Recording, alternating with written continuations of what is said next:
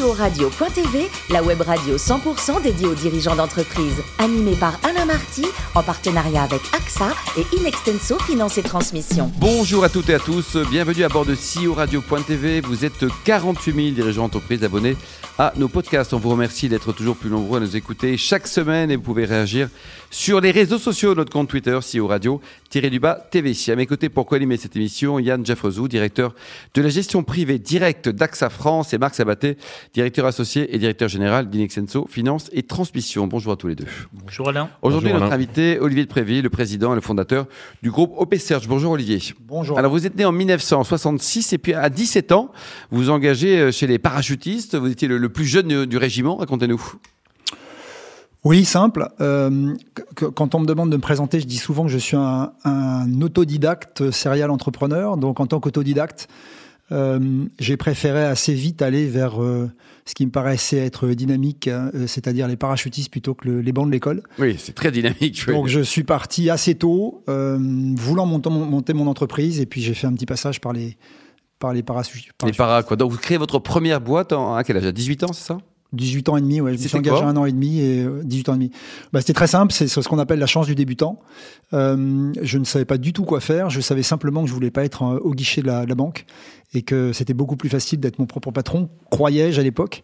Et donc euh, j'ai ouvert des magasins. Euh, c'était à l'époque de la soie et des premiers caleçons en soie. Et je me suis ah dit oui tiens, je vais me mettre sur ce créneau. Et donc j'ai fait Une venir marque particulière, Olivier ou sous la mienne, ouais, en, en toute modestie à l'époque. À, à 18 ans, je pensais que j'allais euh, j'allais gagner le monde. Et donc j'ai créé ma propre marque. Je suis allé chercher des soies en Inde sans aucun argent en poche, en demandant aux gens de bien vouloir me faire confiance et de me donner trois mois pour les régler. Et j'ai fait ça avec tout le monde. J'ai fait ça avec euh, la personne qui me louait les boutiques. Et vous êtes parti avec la caisse au Bahamas, c'était sympa. Exactement. Vous, aller, quoi. Exactement. Donc ça a fonctionné? Ouais, ça a fonctionné. J'ai eu trois mois pour tout vendre. Dans le premier magasin, ça a marché. J'en ai monté un deuxième, ça a fonctionné. Et au final, j'ai revendu à, à 19 ans et demi les, les, deux magasins, tout simplement parce que je croyais savoir vendre. Et je me suis rendu compte que je savais pas vendre du tout. Alors vous êtes parti apprendre la vente chez les photocopieurs? Exactement. Ouais. Alors après, donc c'est grâce à ces photocopieurs que vous allez rentrer dans, dans la chasse de tête. Qu'est-ce qui s'est passé? Je vais vendre un copieur à un chasseur de tête. On peut pas faire plus simple. Euh, ce chasseur de tête me dit écoutez, volontiers, j'achète votre copieur, mais j'aimerais bien vous acheter aussi. J'achète vous aussi, quoi. Et donc j'ai démissionné le vendredi, je suis rentré le lundi. Votre boîte, là, OP Search, donc elle a été créée il y a 25 ans. Aujourd'hui, ouais. c'est 80 salariés, c'est ça? Oui, c'était 20 salariés il y a 4 ans. Ça qui est assez amusant. Pendant 19 ans, on est une vingtaine de salariés. Et puis à 4 ans, je monte une, une autre activité qui est la chasse de tête sur les petits postes. D'accord. Ce qui n'existe pas. Petit poste, Olivier, c'est quel prix? C'est pas, pas du tout péjoratif quand je dis petit. C'est 100 minimum de salaire jusqu'à 70 000 euros de salaire. D'accord. Ce qui n'existe pas en chasse de tête pure. En deux mots, pour faire très court, la chasse de tête pure, c'est quoi? On, on, on, croit souvent que la chasse de tête, c'est d'aller sur LinkedIn chercher des candidats. Pas du tout. La chasse de tête, c'est pas de LinkedIn, pas de réseaux sociaux, pas d'annonces, pas de job board, pas de base de données. Et comment Généralement, on fait alors on dit et alors on fait comment ouais. Et ben la chasse de tête, c'est d'identifier un marché, d'identifier une boîte, de recréer l'organigramme de l'entreprise, de rentrer dans l'entreprise, de trouver la fonction, de trouver le nom et de trouver le portable. Donc c'est c'est aller directement chercher la personne là où elle se trouve. Mais quel type de poste, par exemple? Alors j'ai deux sociétés, donc OP Search poste à plus de 80 000. Sans, sans, maximum de salaire. Mmh. Et puis Headhunting Factory, que j'ai créé il y a 4 ans, qui a été vraiment le décollage. Et là, il n'y a pas de minimum. C'est des postes qu'on trouve en industrie, par exemple. D'accord. Toutes les industries cherchent des techniciens de maintenance. Dans l'IT, on cherche des développeurs spécialisés, etc., etc. Et même méthode que pour les grands salaires, on va dire quoi. La même chose. Euh, fonction pénurique. Donc tous les postes aujourd'hui qui sont compliqués pour les entreprises nécessitent une chasse. Marc? Oui, vous avez eu des bureaux à l'étranger oui. Euh, pendant quelques années. Qu'est-ce qui a fait que vous ayez euh, fermé ces bureaux, vous êtes recentré sur la France? Alors j'avais au départ un bureau à San Francisco, pensant euh, en effet... Euh, le rêve américain Le rêve américain. Et c'est très drôle parce que c'était à peu près il y a une douzaine d'années. Et il y a une douzaine d'années, on m'a dit, écoute, il y a un petit site internet qui se lance et à mon avis, ça va te faire, ça va te faire de la concurrence, ça s'appelle LinkedIn. Et, et, assez rapidement aux États-Unis, on m'a dit, bah, on n'a plus besoin de vous en chasse puisqu'il y a LinkedIn qui arrive. Ce qui se passe aujourd'hui, c'est que LinkedIn a tué LinkedIn.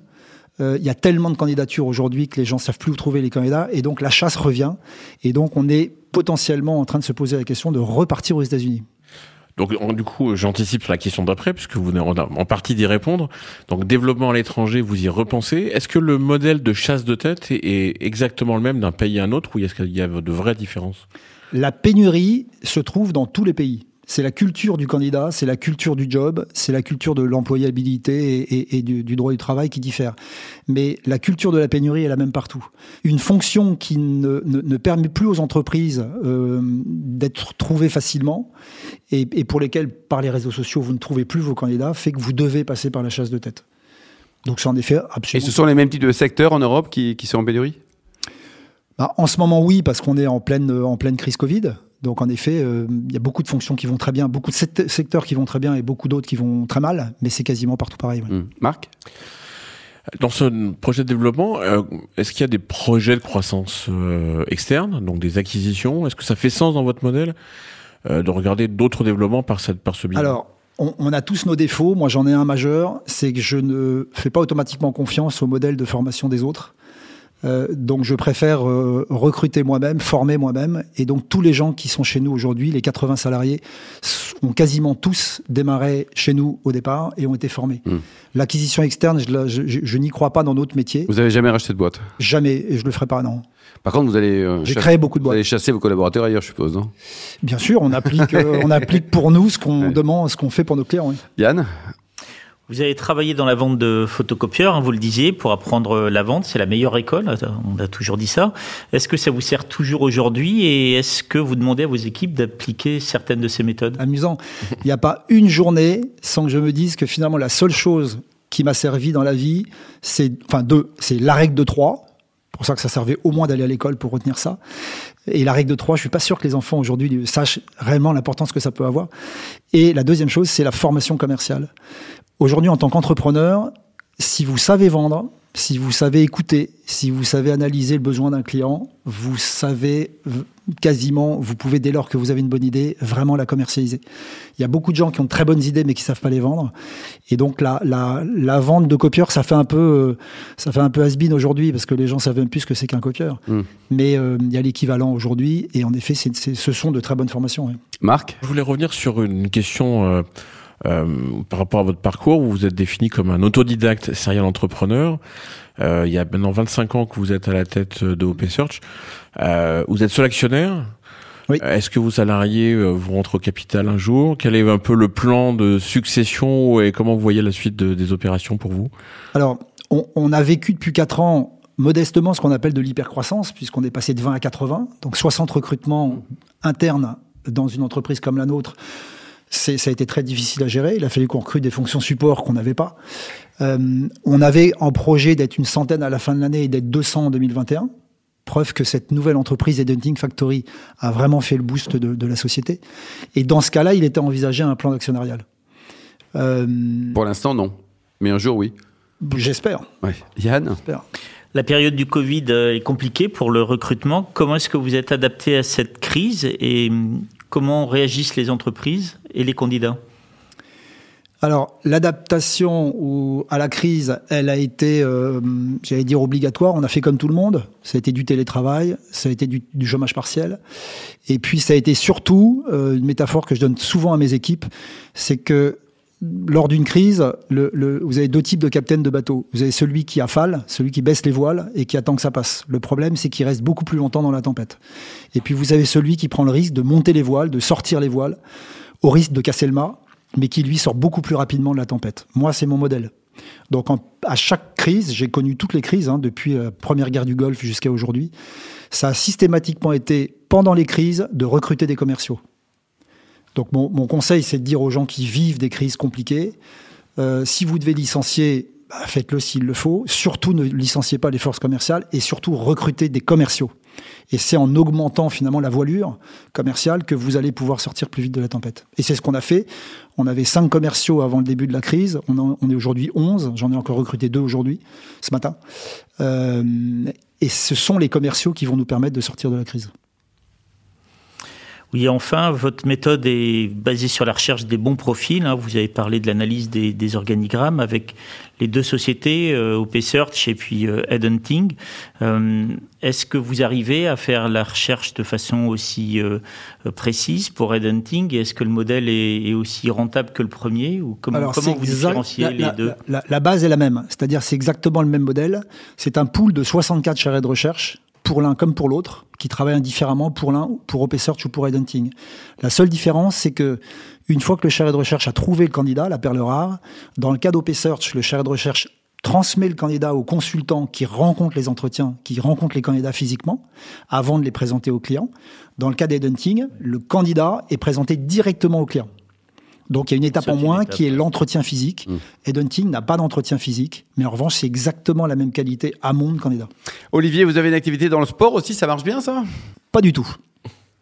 Pas du tout. Eh pour une raison très simple, que ça fait, mais même ça ça n'a pas marché tel que j'ai voulu le faire, et donc j'avais quasiment au départ monté cette activité de façon presque bénévole. Pour faire très court, euh, j'ai toujours rêvé quand j'étais jeune, comme beaucoup d'ailleurs, 83, Noah, etc. On a tous rêvé devant des sportifs qui nous ont donné de l'émotion. Et je me suis toujours dit que on ne rendait pas aux sportifs de haut niveau l'émotion qu'ils nous avaient donnée.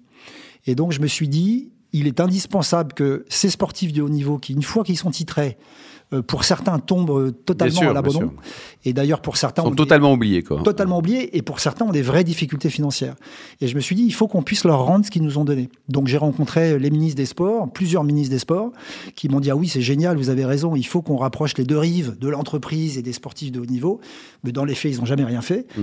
Et, bah, ce sont des ministres, hein, on ne peut pas leur reprocher. Euh, bon, no comment. Et, et surtout, le problème aujourd'hui, c'est que les entreprises nous disent, mais si on intègre un, un, un sportif ou un, ou un diplômé, euh, un, pas diplômé, lapsus, un, un décoré euh, olympique, un titré, ben finalement, qu'est-ce qu'on en fait? Et en effet, personne ne s'est jamais posé la question de dire mais comment je mets en avant des valeurs d'un sportif de haut niveau pour l'entreprise? Et donc, il y a encore, on a un peu essayé de rapprocher les deux rives, mais on a encore aujourd'hui deux rives. Il y a encore du boulot, quoi. Votre meilleur classement en tennis, c'était combien, Olivier? Je suis 15-1 aujourd'hui. Bah, c'est vachement bien, 15-1. Et au golf? Je suis 19. Bon, et pour terminer, vous soutenez également l'ordre de Malte Et le kitesurf, vous avez oublié. Et le kite aussi. Et donc vous avez fait du kite où alors J'en fais un peu partout. Mais voilà. non, mais l'ordre de Malte. En Normandie, euh, au, des Crotois des, au, Morne, au Morne à l'île Maurice. Et ah oui, c'est quand même plus chaud. Puis quoi, et, puis en Grèce, et puis en Grèce. L'ordre de Malte Oui, très important. L'ordre de Malte, ça me tient à cœur plus que tout autre engagement. Euh, c'est pas évident parce que c'est essayer de donner le maximum de temps qu'on peut donner à ceux aux plus déshérités et à ceux qui sont dans le besoin.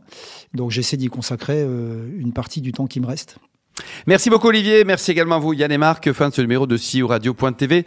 Retrouvez toute notre actualité sur nos comptes Twitter et LinkedIn. On se donne rendez-vous mardi prochain à 14h précise pour une nouvelle émission. L'invité de la semaine de CEO Radio.tv, une production B2B Radio.tv en partenariat avec AXA et Inextenso Finance et Transmission.